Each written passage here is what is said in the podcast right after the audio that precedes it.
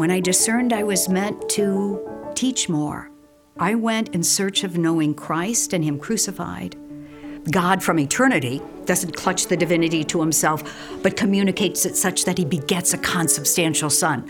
Begotten, not made, one in being with the Father, because the Father gives his divinity away to the Son, and that we're created only to be deified. In the image and likeness. Exactly. This is what fatherhood looks like. How do I express all my power, all my aspirations? You give it all. You're called on a path towards sacrifice. And the power that you know, the strength that you're called to exhibit, it's the power of love and sacrificial love. Hello, I'm Jeff Cavins. I want to welcome you to the Bible Timeline Show. On this episode today, we're going to be looking at the patriarchs. That is the burgundy color on your Bible timeline chart, or if you have a Great Adventure Bible, that's the burgundy tabs on the edges of the page. And when we talk about the patriarchs, uh, this is the period where we're introduced to uh, four of the great leaders in salvation history, starting with Abram, whose name is changed to Abraham, and his wife Sarai. And her name's going to be changed to Sarah. Then we're going to be looking at Isaac and then Jacob. And we always include Joseph and uh, the brothers there as patriarchs in the story, as that tremendous story of Joseph going down into Egypt. Today, we're going to look at one of the most iconic stories in the entire Bible, and that is the sacrifice of Isaac. As Abraham is going to uh, be told by God to go to Moriah, Mount Moriah, and sacrifice his son. You know it doesn't happen, but why? My guest today is going to be Dr. Margaret Turek. I think you're going to be blessed by all that she has to say. She wrote a, tremendous book called Atonement Soundings in Biblical Trinitarian and Spiritual Theology. Ignatius Press puts it out. We'll get into some of that as well. It's good to have you on the show. It is wonderful to be with you, Jeff. Thank you. Yeah, I'm looking forward. We're going to be talking about the patriarchs. And I am really looking forward to it because what we're going to do today is we're going to zoom down into really one big story. And, you know, a lot of people don't, when they think about the Old Testament, a lot of people think, well, in the Old Testament, we have this God who is, is very strong in its judgment and its war and everything else. And then we come to the New Testament and there's Jesus with lambs around his neck. Yes. And he's sitting around in groups of children in the in the you know the flower bed. Yeah. You know that and, and and it's really not that true. Right. You know, it's that's not the truth. Before we get into that, I want to know a little bit about you. For the last 25 years, what have you been St. Patrick's- focusing on? I've been focusing on Christology. For the those that don't know what that is, Yes. what is that? It's the doctrine of Jesus Christ, his person and his mission. It's, it's all about Christ, his person and his mission. I've also taught the Trinity. Uh, and yeah, I, I love that. Uh, of course, we, we only come to know that God is a Trinity of persons by our contemplation of and ever deepening understanding of the person and mission of the Son Yeah. of the Father. All right, who sends the two of them and send their gift of the Holy Spirit as the fruit of this this mission of the Yeah. Son to the world. No, you, we're going to be talking about the, Yeah. the about Abraham and Isaac, father-son relationship Yes, there. yes. But uh, you also have been very influenced by a couple of popes recently. Oh yes, um, Popes John Paul II and Benedict the 16th Mm-hmm. and I think I've been so drawn to them because, in my judgment, Jeff, they have such a contemplative approach to their theology. Their speech mm-hmm. theology is just speech about God, knowledge of God. And JP2, with his Carmelite background, you know, John of the Cross, and all, mm-hmm. Benedict XVI, such a contemplative man. Whenever I picked up their works, whether it was an essay they wrote, a homily they've given, an encyclical they presented to the church, mm-hmm. it's suffused with prayer, with, let's see, it savors of that, that Carmelite charism a bit. And they go deep Yeah, and they they talk about God. It's very reverent, mm-hmm. it- it's contemplative, it- it stems from love, and it, their writings draw you into this love that they relish and they want you to taste. Yeah. And that's a good way that's a very good way to put it. We're going to be talking about the Father's love. Yes. And your work has really focused Mm-hmm. focused on a particular story in the Old Testament. And uh, and before we get into that, it's important for us to reiterate that in the Old Testament, we have the New Testament concealed. It's hidden. Mm-hmm. There's there's things here, there's things there in Abraham and Isaac and Jacob, and we read the story, and it can be either a children's story or it can be something incredibly deep and filled with the riches of the kingdom. Mm-hmm. We won't know until we come to the New Testament. Right. Because the New Testament is the Old Testament revealed. Yeah. It's revealed. And John Paul II, Pope Benedict XVI, have assisted you in bringing out Yes. this this treasure Yes. from the Old Testament. Yes. It's such a beautiful thing. So, in, in a nutshell, what have you been writing about when you talk about atonement, when you talk about the Father's love? if I may, I mean, mm-hmm. at the risk of seeming self referential, just to start off, I would like to share a, a spiritual experience I had Sure. that healed the eyes of my heart when it came to seeing the Father in Christ Jesus. Go for it. That'll explain this book. I was um, a junior in college, had the opportunity to, to go abroad and do some study there and so on. And during the Christmas break, I had gone on a retreat, an, a young women's retreat, three days of silence. I don't remember, Jeff, what the retreat master said. I'm sure it primed me for what was to happen. What happened occurred after the retreat.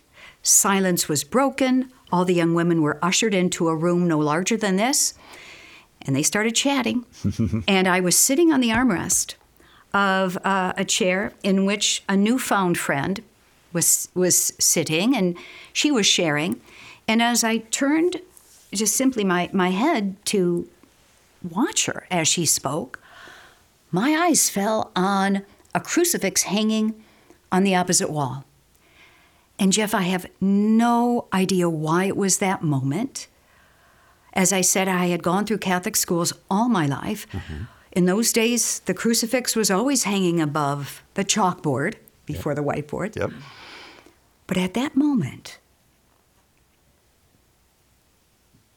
borrowing the words of St. Augustine that I now use to describe what happened, the eyes of my heart were healed and I saw God.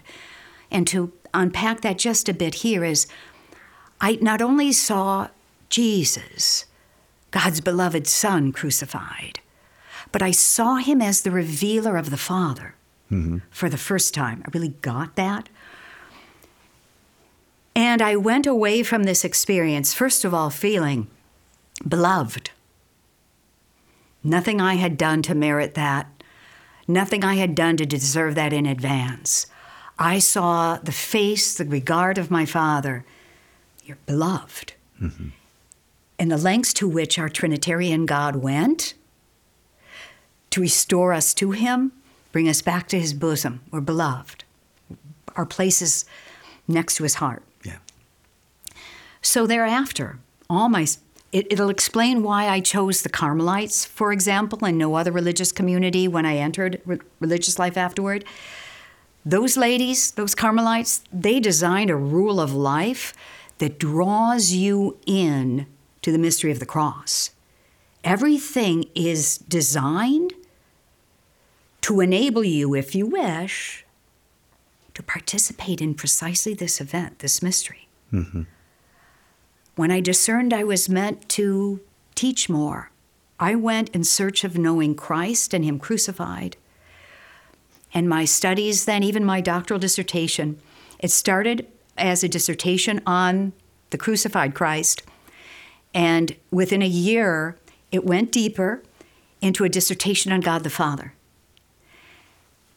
and then the Father of Christ crucified. So then I, I go at UD and uh, everywhere I've gone, Jeff, I'm very, I'm very Carmelite. I'm very Marian. I like to say very Johannine too, in that I tend to right away take my my place at the foot of the crucifix, the crucified one, with Mary and John's help, by the light of the Holy Spirit, behold the crucified one again. And I tried to draw out and sketch, to use that, or articulate, say something more about the God and Father who's rich in mercy, who did not withhold his own beloved Son, did not spare his Son, but gave him up. So everything I've done, everything I've written, usually, if I write long enough or talk long enough, even if it's primarily focused on the Son, I won't stop short of moving on to innate, let Christ's mission of revealing the Father have its say and will shift the point of, of reference or shift the spotlight from the Son to the Father right. we came to reveal and yeah. glorify. I think that's a beautiful insight and not one that people take generally. No. They have a tendency to stop with, yeah. with the Son yeah. or uh, well, there's three things. One is the Father is a bit of a mystery to yeah. people. No one has ever seen God, the Father. right, yeah. right, right. And the Son, uh, Paul said that Jesus is the one intercessor between God and man, the man, Christ. Jesus, and the Holy Spirit's a whole other thing. And so people have a hard time yeah.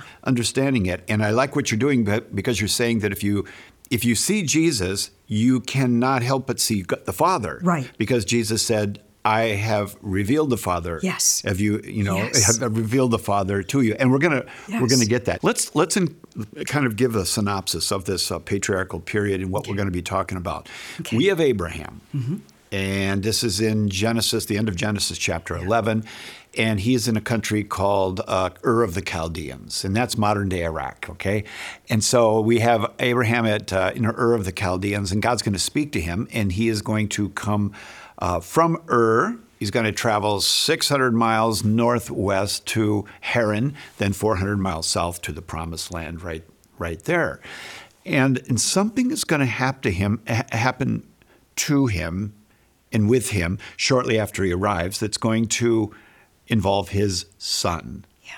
Isaac. And we're going to look at that. Yes. Something's going to happen that is yes. not uncommon in Canaan, but very uncommon from where he came from, and that's child sacrifice. And there's so much that we're going to we're going to glean from this discussion yes. in that area. And then after that, you have you have Isaac, then you have Jacob, and then you have Joseph. So I just want to set yeah. the stage there that Abraham has come from a place where there is not child sacrifice over there, and he's going to come into the land of Canaan, and God is going to ask him to do something extraordinary, extraordinary, and that is yes. to take your son, your only son Isaac, yes. bring him to Mount Moriah, which later will be the place where the temple is going to be built. Very cool. If you see pictures of Israel mm-hmm. today in Jerusalem, mm-hmm. that's the golden dome of the rock. Mm-hmm. And and he's going to ask him to sacrifice his son and something's going to happen. That's what I want to want to yeah. talk about. Yeah. I'll talk about there.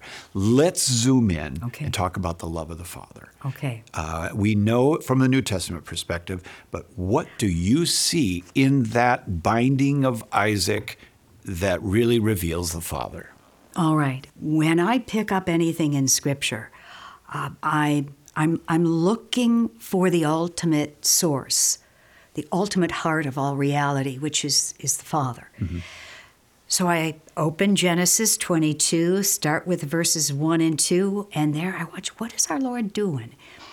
No, he it says he tested. He's going to put Abraham to the test. Mm-hmm. And then I watch God's I watch, there's a, the visual imagery. I watch his first move.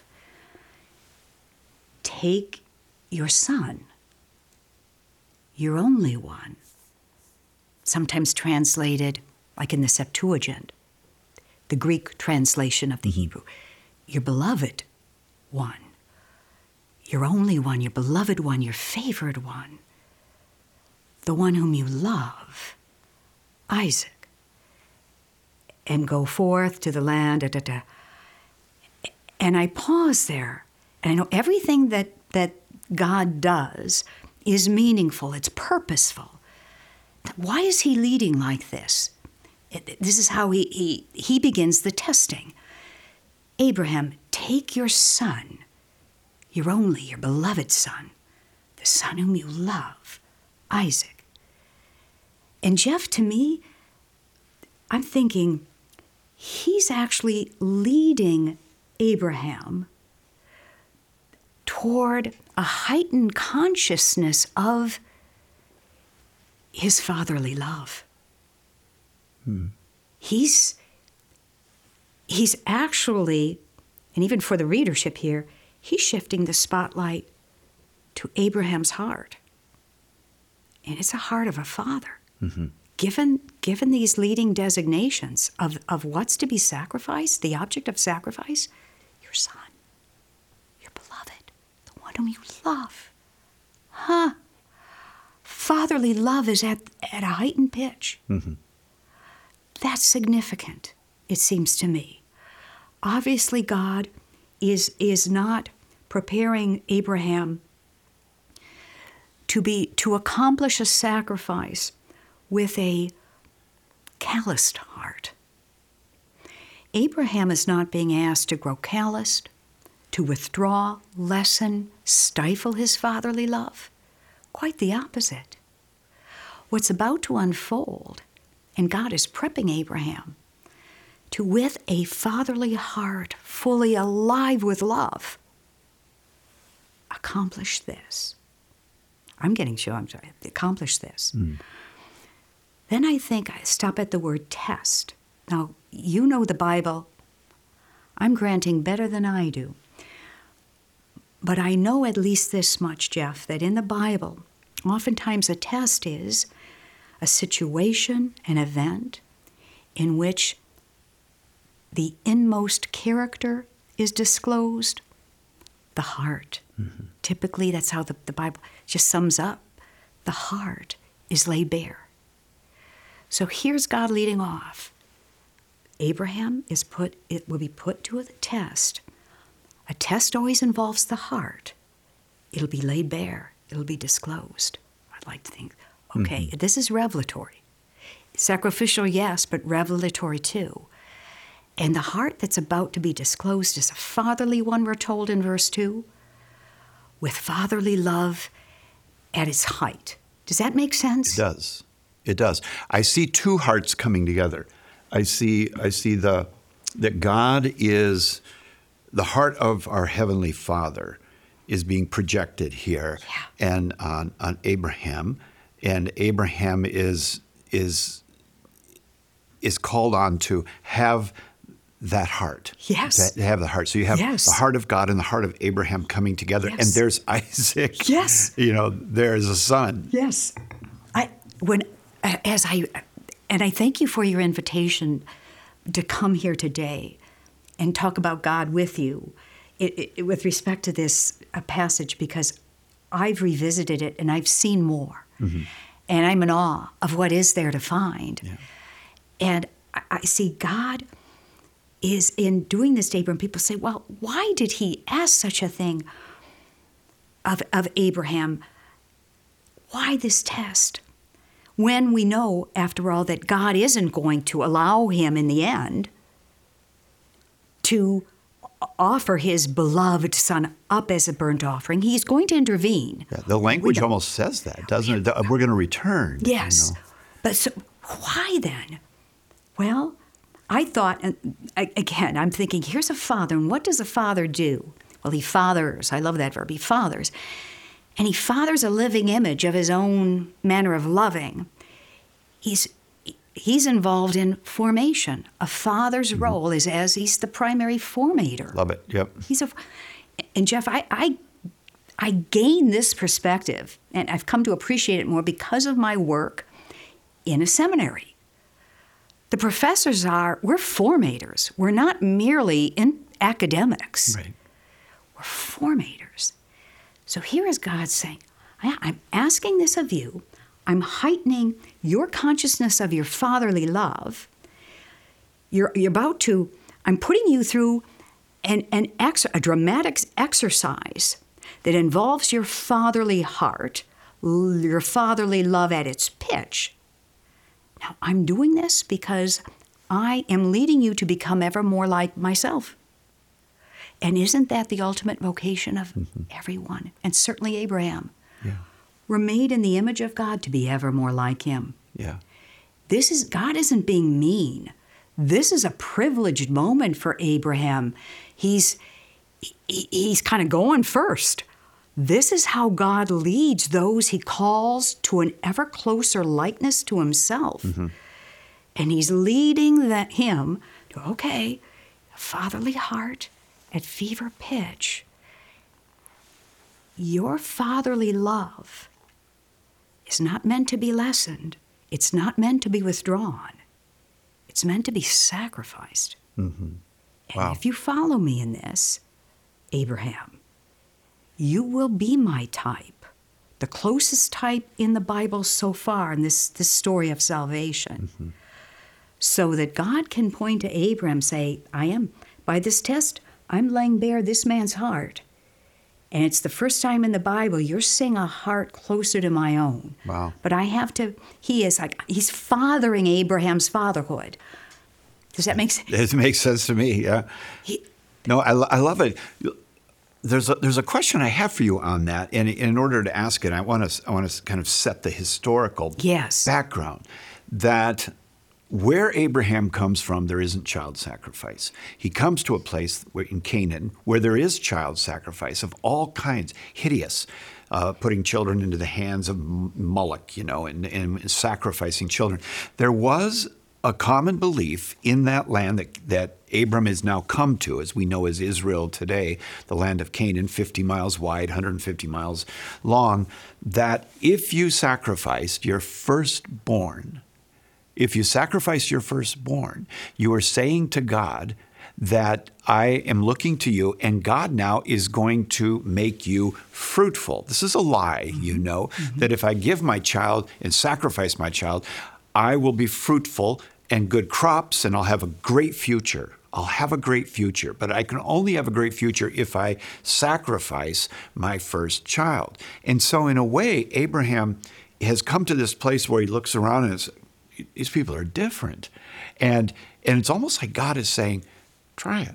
And takes his son, we call it the binding of Isaac, the Akedah, and he brings him to Moriah. He brings all the wood and everything. He gets ready to sacrifice him, and God says, No, yeah. now I know that you trust me. And they hear uh, a sacrifice, a ram in the thicket that Yes. God has provided there. And I think it's so beautiful because Abram realized what was happening there as his heart was obedient and he would do it. But suddenly he realizes God will provide. The Father provides. Father and he provide. names the place Yahweh Yireh, Yes. Jehovah Jireh. Yes. The Lord will provide. And just a side note on that for young women and men who find themselves pregnant and they think their future is shot, your future is not shot. You know why? Because God will provide. That's what the Father does. Yes. The Father provides. And I think that that is so beautiful. Talk about that for a little bit. That, that the Father provides, and Abram comes to that point where he's obedient, and God gives a revelation at that point. Well, I'm, I may not be offering or responding to your prompt with what you're looking for because I fast forwarded to the New Testament. Okay. Because what is God going to provide? Yeah, go ahead. Finally, is is of course His own beloved Son. Right. And I- I'm mindful of Romans, you know, verse uh, chapter eight, verse thirty-two, where Saint Paul is is he harkens back to this episode, and he, yet he's talking to the Christians in Rome, and he's saying he wants them to come. He's trying to heal the eyes of their hearts so that they see God, and primarily as Father, and see mm-hmm. Him rightly. He says, "This God did not withhold His own Son, his, agapetos, His beloved Son, mm-hmm. did not withhold Him." Echoing, actually alluding to Genesis 22, verse 2 and verses 12 and verses 16. You mm-hmm. didn't withhold your beloved son. You didn't withhold your beloved son. Well, God Himself, at the culmination of salvation history, is the one who steps forward and doesn't withhold His beloved son, but gives Him for us, for us all. And then Paul adds a comment. And then you see, won't he won't hold back anything else from us. Mm-hmm. This father was such a with such selfless generosity. Look at his paternal heart, the paternal heart. It is selflessly generous. It is sacrificial in its own fatherly mm-hmm. fashion. Mm-hmm. It sacrifices first. There is nothing we need, nothing that's good that he doesn't provide. Right. And quite frankly, in advance of us because he provided his son while we were yet sinners. Right. Now, this is elsewhere that's, in Romans. That's the miracle of it all. Yeah, in 5 8. While we were yet sinners, God gave us his son. Mm-hmm. I mean, there's a whole lot there. Yeah. So I'm sorry, I go back and forth well, from Genesis to, 22 yeah. to, to the New Testament. Yeah, the fulfillment. This is how we learn. This is yeah. how we see the we see the the fulfillment of it. I'm curious, you know, when when you look at that what's called in academics the Akedah, the binding of Isaac there. A young man that's watching the show right now, a young father that's watching the show right now, a, a priest in a, in a parish, what would you say to them about that binding of Isaac as a young father, as a priest, and say, look, I want you to see something here? What I would suggest they see is this, this pattern wherein God, notice, God is intent on fathering them. Mm-hmm. Mm-hmm. He's regarding them in the first place as his beloved son. But a beloved son is fathered, is formed by God the Father to be his living image, his reflection in this world. John the evangelist so, in his prologue to his gospel, as well as in his epistle, he says this twice over No one has ever seen God, the Father. But he, God, fathers filial images to lift them up to the world, saying, You will come to know me, see me, love me, finally, in and through my living icons, mm-hmm. my beloved Son, Jesus Christ, and all who are born by grace as sons in the Son, sons and daughters in the Son let know God wants to father you. He fathers you, he fathers you in such a way that he's forming you to be his living image. Mm-hmm. And what he's showing you at the outset is this will involve sacrificial love. Right, right. It, it will. This, this, this isn't sentimental love. This, this isn't an easy rose colored, kind of pastel colored uh, scene that God is painting for us. Yeah.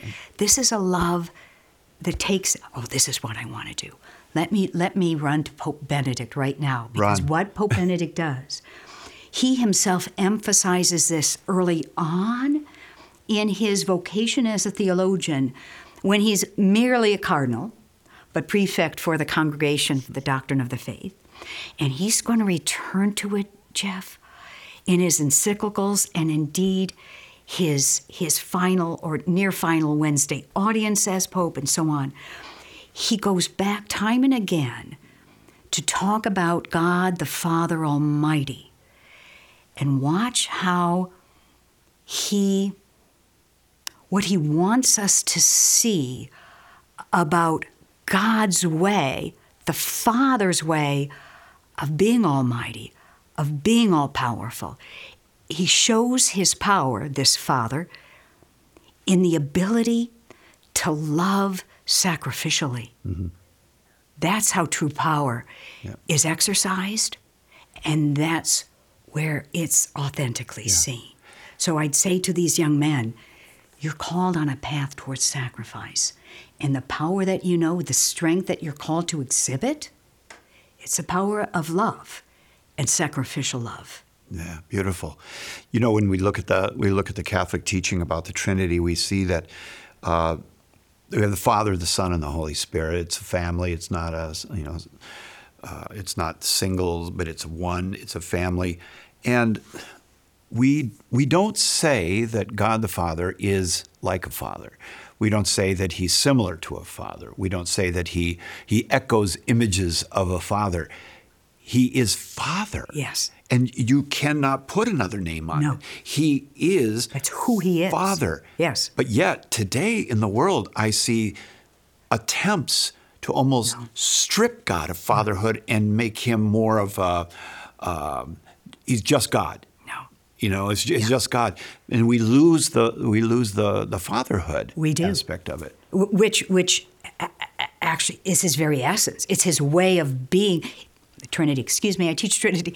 The Trinity, each person of the Trinity is a distinct, so unrepeatable, a unique, distinct way of being God mm-hmm. and acting divinely. And the first person in God, the Fa- i- i- is this and only this way of being divine, and it's the paternal way. Mm-hmm. It's the fatherly way. He he selflessly communicates. He gives the fullness of divinity and generates a son. That's God from God, true God from true God. God the Father hoards nothing, keeps nothing of what it means to be God to himself, Right, but right. gives it all. That you know that's interesting because at the very beginning of the Bible, Yeah. at the very beginning of the Bible, God said, "Do not eat of the tree of the Yeah. knowledge of good and evil, for in the day that you eat of it, you'll die." The enemy comes in in Yes. chapter three and basically is suggesting. He's not telling you everything. Yeah. He's not disclosing everything. He's keeping stuff from you, and you have to go after it yourself. Yes. That's this the God lie. can't be trusted. His fatherly heart, this is basically kind of uh, like an abusive father. He's jealous of his own divinity. Mm-hmm. What a lie, now that we know of the Trinity, that actually God from eternity doesn't clutch the divinity to himself, but communicates it such that he begets a consubstantial son. Begotten, not made, one in being with the Father, because the Father gives Uh-huh. his divinity away to the Son, and that we're created only to be deified In the image and likeness Exactly. of God. And then when we talk about the Blessed Mother, sometimes people say, "Well, don't put make attention. You know, don't give attention to the Blessed Mother. It, God will get jealous because He only has so much to give." And and when again I look at Satan's first move, when you, you asked me to talk a little bit about Genesis 22, I watched God's first move. What's Satan's first move? Is he approaches the woman, and to my mind, he's asking her, he wants her to entertain a distorted image of God's fatherly heart. oh, that's good. Say that again. Say that again. This That's is what very he. good. This is what he's after. He he, he lies, but he what's his goal? He wants her to entertain a distorted. That's why he's decept. He's the deceiver. He's the liar about God. To entertain a distorted, deformed image of God's fatherly heart. Once it's in her mind and she entertains it, that that's why Augustine will say later, St. Augustine, our one task in life is to heal the eyes of our hearts so that we finally see God rightly and truly. So her mind goes begins to be deceived, and you're right, she and and her husband, Adam, not trusting in God, they can justify, well, okay, if we now no longer see him as this this good, selflessly generous, Right, right. fatherly heart, yeah. we're going to determine good and evil for ourselves. We'll reach for the fruit. Yeah. So they end up, okay, estrangement, blah, blah, blah. Thereafter, though, what's one of the consequences of original sin, even their original sin? This, this blindness, our, the struggle we have as human beings from the outset to see God rightly, to see his fatherly heart as it truly is. So then I fast forward to salvation history, and I, it, it, no wonder one of God's initial moves with Abraham is I got to father this guy. I've got to refashion, in, in creaturely terms, a living image of myself, a fatherly heart that I can point to and say, all you're. Point to, but what this this forming of a of the a truer image of the fatherly heart well it's an awesome it's an awesome mission because God's fatherly heart will overflowing with selfless love be willing to sacrifice give his beloved son for the redemption of the world. That's what the Father is willing to do from the get go. Yeah. From the get go. And so he starts forming Abraham as his type. That's beautiful. If- No, that's really that's really beautiful. I appreciate you sharing that. I do have a question for you that a lot of people don't talk about. Okay, we have uh, God the Father is telling Abraham to bind up Isaac and to sacrifice Isaac, and we hear a lot about it from. It must have been hard from Abraham's perspective. That must have been difficult, and even wondering, am I crazy? What's going on here? But Yeah. let's look for a moment at it from Isaac's perspective. This isn't a two year old. No, I, look at it from Isaac's perspective. What in the world is he thinking? I know. Now, uh, uh, the Bible doesn't tell us, but I will sit at the feet of, of, of some people who are, are, are worthy of my time and attention. And so I turn to some of the church fathers and so on, and even some of, of the rabbis over the course of Jewish tradition. And what they'll point to increasingly is that no, he was no, he was no infant, Isaac. He was a boy. In fact, the Jewish tradition usually depicts him, you know better than I, depicts him as as a young man. Yeah. Some uh, some Jewish literature has him at 15, others at 26, others at 37 years of age. He's a young man. And so some say, all right, when he asks, after three days of trekking with his, his father in the wilderness, and he, he's no dolt, to be sure, when he asks, Father, there's the fire, there's the, where is the sheep? Is he, and this is said as a question because we don't Right. truly, fully know, but is the son in his own way signaling to his father? And I love the way they speak to each other, my father and my son. This whole drama is, it plays out between two hearts the heart of a father and the heart of the son. This is an interplay of love, as is the, the cross event. It's an interplay of love between the father and the son, hearts bound together by the Holy Spirit. But back to this episode. So, is, is the young Isaac saying, signaling to his dad, I recognize there is no sheep. I accept there is no sheep. Is it Isaac's way of saying, I'm with you on this, and I will continue, as Scripture says, walking such that the two of us went on, the two of them go on together. Or in the Hebrew, it actually is, it says as one, as one. Is Isaac trying to signal to his dad, I do know, or at least, like you, I'm, I'm in suspense and I am willing to continue traveling with you, walking together as one with you in obedience to the Lord's command. Like Father, like Son. Mm-hmm. And what I would want to add here, and, and yes, I know this is from meditation on the scripture. I'm not pointing to a specific word to proof this. But when I look at how our Lord Jesus, how he related to his dad, his father, it was always, he says, I do nothing of myself. Mm-hmm. I only do what I see the Father doing. Whatever the Father does, I do likewise, because the Father loves. This is John 5 19 and 20. Because the Father loves the Son. This is what the Father does is love, and love in, in, in paternal fashion. Because the Father loves the Son and shows him everything that he himself does. All right, so what's going on here in, in John 5 19, 20? This is, this is how God fathers his filial image. He shows the Son, discloses his paternal heart filled with love. And that spurs the Son, prompts the Son, engenders in the Son this willingness to love likewise in imitation of the Father. I suspect that what plays out later in, this, in the mission of Christ, that culminates in the cross event, is playing out in miniature, as in, in prefigurement, in episode here, Genesis 22, and that Abraham's heart, remember, he's undergoing a test. A heart is to be disclosed, it's to be laid bare. Is Isaac seeing the heart of his dad? Mm-hmm.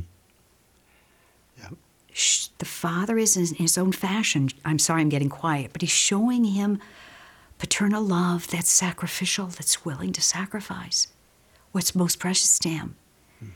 And is Isaac in tune with that, as a son ought to be? Paternal love speaking to filial love, shaping filial love to mirror it, to do likewise. Yeah. So is this is this what's going on there? So that Isaac willingly he doesn't have to tell his dad, "I'll walk with you."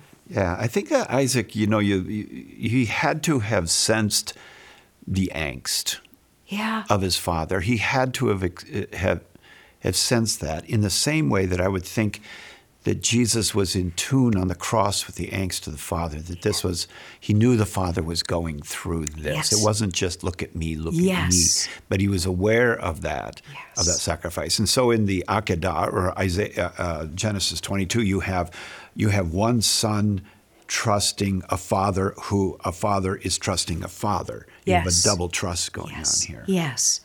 And I know in, in, listening to you, I want to go back to Pope Benedict. I forgot to actually read to you uh, some passages from Pope Benedict where he he pauses himself and offers some beautiful reflections mm-hmm. on the heart of God the Father as he is with his Son in this event of the cross, mm-hmm. in this sacrificial event. The Father is near. So, what does Benedict? So, here's what Benedict says. Boom. Benedict has this to say Jeff, it's in Benedict's last public interview before his death. And you can find it in the, the new volume put out by Ignatius Press is his last writings. Benedict is being interviewed by Father Jacques Servais. And he says this In some parts of Germany, there was a very moving devotion to an image representing the suffering Father, who, as Father, shares inwardly the sufferings of the Son and also the image of the throne of grace is part of this devotion. And now he begins to describe it. The Father supports the cross and the crucified. You've, you've seen images of, of this. The Father is rather like my the image on my book cover. The Father there is supports the Son on the cross, bends lovingly over him, and the two are, as it were, together on the cross. An allusion to the two times in this episode where the narrator says, and the two are as one. The two walk together. He goes on. So, in a grand and pure way, here, one perceives, again, I love this contemplative bent of Benedict, that we perceive finally what God's mercy means. And we might even say what it costs God's own fatherly heart. What the participation of God, the engagement of God in man's suffering means. It's not, on the Father's part, not a matter of a cruel justice, not a matter of the Father's fanaticism but rather of this work, the true overcoming of evil. It's a serious work, it's an earnest work, the overcoming of evil, but that ultimately can be realized only in the suffering of love. The suffering of love. End of quote. Now, Benedict will make this claim time and again when, whenever he is contemplating the cross event trying to shed light on the mystery of atonement. He's going to say evil is eliminated, evil is overcome only in and through the suffering of love. But you see, the suffering is no passive, you know, being done to. It's a capacity of love that proves its almightiness. The capacity of God as Father in paternal fashion and in, as Son in filial fashion and in human terms to bear evil and endure it mm-hmm. out of love and with love and thereby overcome it. So, getting back to your other remark about what do you tell young men who, with all their virility, mm-hmm. want to be sons in the Son, want to be a father like God is Father? It's your love that He wants to empower. And it will be a love He'll ask you to, such that it'll know no bounds. Mm-hmm. There'll be no limits to what He's going to ask of you. And He's going to point to what God Himself did that He gave, He did not withhold His beloved Son, alluding to Genesis 22. Bum. And then He goes on the omnipotence of love, the almightiness of love, is not that of the power of the world, but that of total giving. Yeah, that's beautiful. So there is Father and Son walking together as one. Just like Abraham and Isaac. Like Abraham and Isaac. Yeah. Willing to give all. And what was most precious to them? The Father giving his Son, the Son letting go of his Father. Yeah. And all for us, that we might be drawn in to this relation of love between father and son that is our Christian yeah. And I love it because that, you know, the, uh, the, the Catechism even talks about this in the very first paragraph of the Catechism that that ultimately, you know, we're lost, and the Father goes in looking for us. Yes. And in through the sacrifice of His Son, He gathers us together and into the family, the church, and it's it's divinization. He wants us to partake of the the Trinity's nature and yes. the love of the Trinity. And in order for us to to come to a place where we can where we can experience it, it cost him dearly yes. for our ticket to yes. get in. Yes. And he's asking us to live this way now. Yes. You know, as I listen to you, Jeff, what comes to my mind? Now, again, I teach in the seminary, so most of my students are, are ordained as priests. And we're trying to form them first, make them conscious that they're beloved sons. Mm-hmm. They need to know that first. In order to be a father figure, a type of the, of the father when right. they're okay, a, a, spiritual father of a parish. During their ordination, the, the part that always is, it's when they hit the marble, we call it. Mm. They, they just prostrate right on the ground. And there's that prayer. And to my mind, it's what, okay, in, in freeze frame, this is what fatherhood looks like. When you're asking, how yeah. do I give, how do I express all my power, all my aspirations? you give it all. Lay it down. In this symbolic gesture. Yeah. But then you got to get up. And for the next 10, 20, 30 years, you live that out. So even in the the charging of uh, going out and the evangelization as the yes. Father sent me. Now yes. I'm now I'm sending I'm sending you. So everybody today in evangelization is really taking the heart of the Father yes. with them. So we're going to take a break when we come back, find out a little bit more about Dr. Margaret Turek and her own Bible study, and then we'll we'll get to your questions. We'll be right back. The Old Testament makes up over half of the Bible, and yet it can be very difficult to understand. I'm Andrew Swafford. And I'm Jeff Cavins, and we, along with a couple of our fellow Bible scholars, wrote a Catholic guide to the Old Testament just for that purpose. Through a Catholic guide to the Old Testament, you will become better acquainted with the author, main characters, important points of each book of the Old Testament to bring more clarity to the Old Testament. And it even uses the color coded Bible Timeline learning system, which is also used for the Bible in a Year podcast with Father Mike Schmitz and myself. And one great thing about this book is not only does it take you to the there and then, it also shows you how the New Testament uses each book of the Old Testament and how each book of the Old Testament is used in Catholic tradition. Understanding each of the individual books of the Old Testament will help you possess a deeper knowledge of the Bible and a greater view of the big picture of God's plan of salvation, which ultimately brings you closer to God. You can order today at ascensionpress.com slash Old Testament.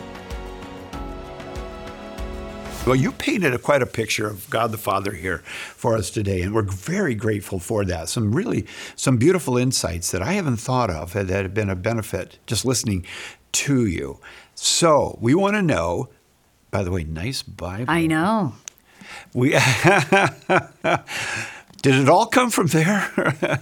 we, we, we want to Yes. know. We want to know um, what. How do you go about the Bible reading and study in your own life? Give us a little tour of that. I'll I'll be brief, but it go it does go back to my time with the Carmelites.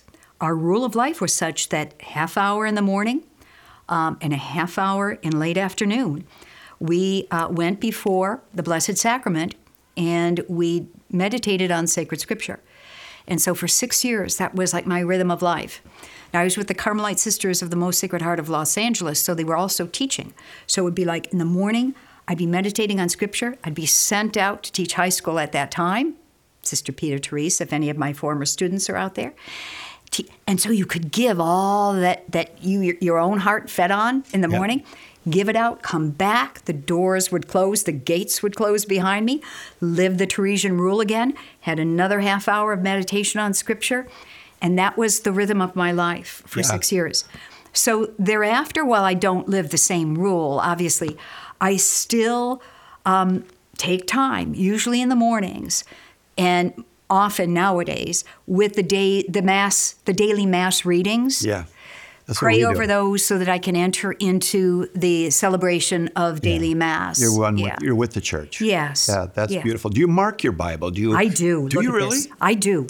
Now that's because I'm. You see, I'm also a teacher. Yeah. And so it's like the inhale, exhale.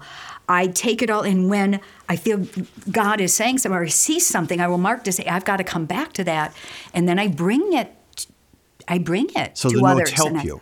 Yes. Uh, If you're teaching. Or, Yes. So I, I do. I'll circle things or like all these. I've got post its everywhere. The blue have to do with the revelation of the Father's heart in the Old Testament, the green in the New.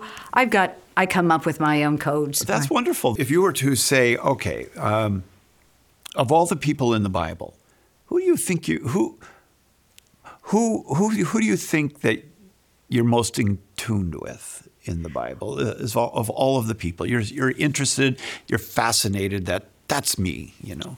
Jeff, that's changed, and it's it's kind of paradoxical. When I was younger, in the, like my convent years, it was Saint Peter, um, though it was Saint Peter. My older years, it's Saint John. Now I say it's paradoxical because Peter traditionally is understood to be older than John, but I, when I was younger, related to Peter. Now that I'm older, I relate more to John. Why Peter? Because, and I was Peter Therese in the convent. That was my religious name. Um, because Peter was, oh, he did love the Lord, but so impulsive. You know, Lord, if it's you, tell me to come to you. Yeah. And he's not even reckoning with what's going on here. If it's you, call me and I'm on it. Yeah. And he leaps. I'll die for you. Yes, yes. but then he's he's he figures out the wind then picks up and he's he's getting some backwind and he's wondering um, and he starts to sink. And he starts being concerned about himself and realizing I can't do this of myself. I'm being asked to do something well beyond my, my own powers. And he's he, he, he gets scared and starts sinking. And then the hand say, but at least he says, "Save me!" And the hand is there and pulls him out. So I used to, especially when I was younger in particular, uh, very much relate to, to Peter, always wanting to be near our Lord, yet mm, finding myself and following him sometimes in, in situations where what comes immediately to mind is this is well beyond my own capacities. But then in the next breath, Lord help, save me. But as I grew older, it's the younger John. It's the one that rests on the Lord's heart. Um, you know, at the Last Supper, Yeah. that beloved disciple just rests on the Lord's heart. And then, given my tendency to always situate our Lord in relation to his Father, well, John's prologue has, in the beginning was the Word, and the Word himself was turned toward, was with God, with the God, with the Father, kind of turned toward the Father, and was God. And then you go down to verse 18 of that prologue, the final verse, and it says, No one has ever seen God, the Father. It's the only Son, closest to the Father's heart. I'm leaning back like he's he's the one, as God and as man. He's Yeah. closest to the Father's heart. Turn toward the Father. You know? It's a beautiful picture of the the Last Supper. A lot of people you get the idea of the Da Vinci or you know picture, which is not true. It's not one long table, but it was a triclinium. It was a U-shaped table, and where the Lord was sitting, they lean to the side to eat with the right hand. They're leaning. The one to his right is leaning into him. That's John. Got it. Yeah, okay. Yeah, it's a part of the. If you if you take a, if you were to take the uh, a U like this, Yeah. like that. Jesus is here, John's here. Peter's over here in the privileged place, and next to Jesus on this side is Judas. You've got to take me to the Holy Land at some point. Yeah, I've never been. Yeah, I would love to do that sometime. But I do love the image of the, you hear the heartbeat Yes. of him. How about verses of the Bible? Any any favorites? One of my favorites is it's the Christological hymn in Philippians, chapter two, verses six through eight. But it, I should start with verse five. Let let your mind, let the mind that is in Christ Jesus be in you. Mm-hmm. Though he was in the form of God, he did not deem equality with God something to be grasped at. Rather, he emptied himself and Yeah. took the form. That one, uh, obedient unto death on a cross, and because of that, God highly, because of that, God highly exalted him. And then you go, no, no, no, no, no. But then the very last line is, and all of this is to the glory of God the Father, because Christ is, he's mirroring. Remember, he does only what he sees the Father doing. Right. Whatever the Father does, the Son does likewise. So there's something about the Father's initial way of loving in the Godhead, this, this generosity, this giving away, this relinquishing all, that there be a beloved Son, another way of being God Yeah. uh, that the Son mirrors, that he's reflecting in his own mission from the Father's heart. And so all of this is to the glory of God the Father. And Dr. Turek, you are going to have fun in heaven. I know. You are gonna if I may, You're if gonna- I behave. we have some questions that we have for uh, the show today, and we're gonna we're jumping these together. Okay. see what see what we can come up with. Uh, Lucas asks the question: When Joseph tells his brothers about his dreams, does he know what they mean? To me, it seems arrogant if he knew. Uh, what his dreams meant, or naive if he didn't know what they meant. I've always been confused by how he shares his dreams with his brothers.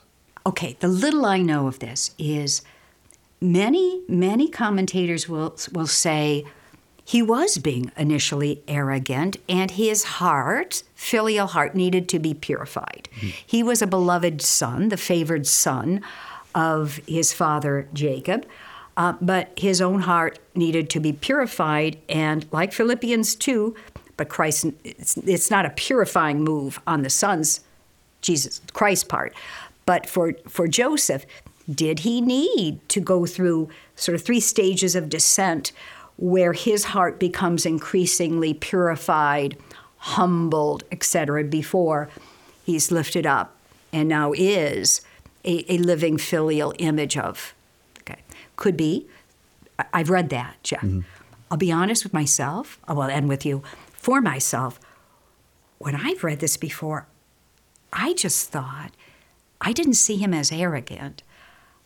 I saw him more as kind of like Nathaniel eh, among the apostles. Where in No him guile. there is no hmm. guile, and that he he knows this is a this is a sacred message, and he might be becoming in, uh, aware of God is speaking to him through his dreams. And here I'm just piecing things together, Jeff, but is- isn't the prophet, with their gifts, aren't they also given a sense of responsibility Sure. that they must say what they've seen or heard? And unless they say it, it won't come to pass. Right. You know, that the utterance is important. I'm just playing with this right now, but I wonder maybe it wasn't arrogance, maybe it's this sense of responsibility he had at the sake at the divine source of this dream and and began t- to share communicate what he saw mm-hmm. without without arrog- arrogance being involved but i don't know. Well, I would say that I would say that um, it's kind of somewhere in between for me, in that uh, there's some history behind this. There's some history behind uh, sharing this about the dreams, in that his father loved him very much. He's a favorite. He's a favorite son. It's evidenced by the, the colorful coat he has. He has a special coat of many colors that signifies his father's love and, uh, and you know, care.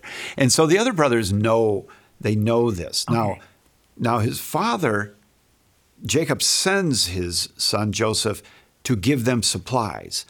I don't think that he would have sent him if he would have felt that these brothers might kill him yeah. or something. I think this was pent up in their in their heart, and he may have shared it, uh, uh, you know, from the standpoint of this, like Nathaniel, sort of a naive, maybe a little uh, no guile, but at the same time, maybe as a brother of kind of, you know, and I, have had these dreams, you know, and, yeah, and whatever's going on in their heart is boiling at this point, and they uh, they want to kill him, and so they say, "Well, let's kill him." And Reuben says, "No, no, we're not going to kill him. Let's dig a pit and put him in it and pray about it," you know, and and then it's Judah, the fourth, the one that Jesus comes from that line. It's Judah that sells him into bondage with the the Ishmaelites who are coming who are going by, and it's Judah who ultimately is transformed yeah. in the story and he is willing to offer himself. Yeah. Wow. Notice? Yeah. Love, mature love in the yeah. Bible, it's sacrificial. It's sacrificial. Yeah. I knew you were going to get around to that. I uh. knew it. uh, do we see Jacob face uh, any sort of punishment from God for conceiving children with his wives, maids? It just doesn't seem right.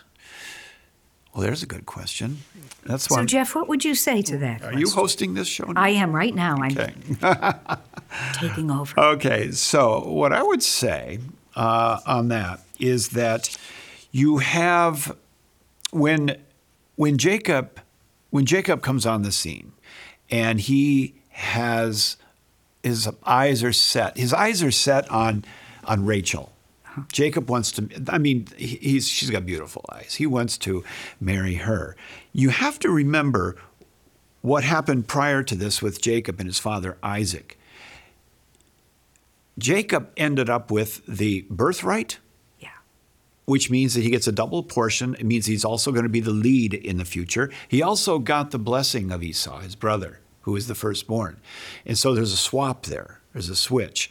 And Rebecca, his mother, knows that that he really is the leader. In fact, it was prophesied that the younger would lead the, the older, that Jacob would lead.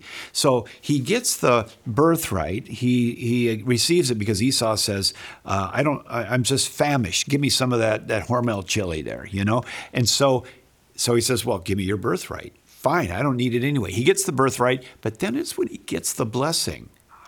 He's sneaky, and Rebecca's in on it and they get the food and prepared. He gets the blessing from his father. Then Esau comes in and says, Oh, I'm here, Dad. And his dad says, Wait a minute, I've already given that away. That causes trouble.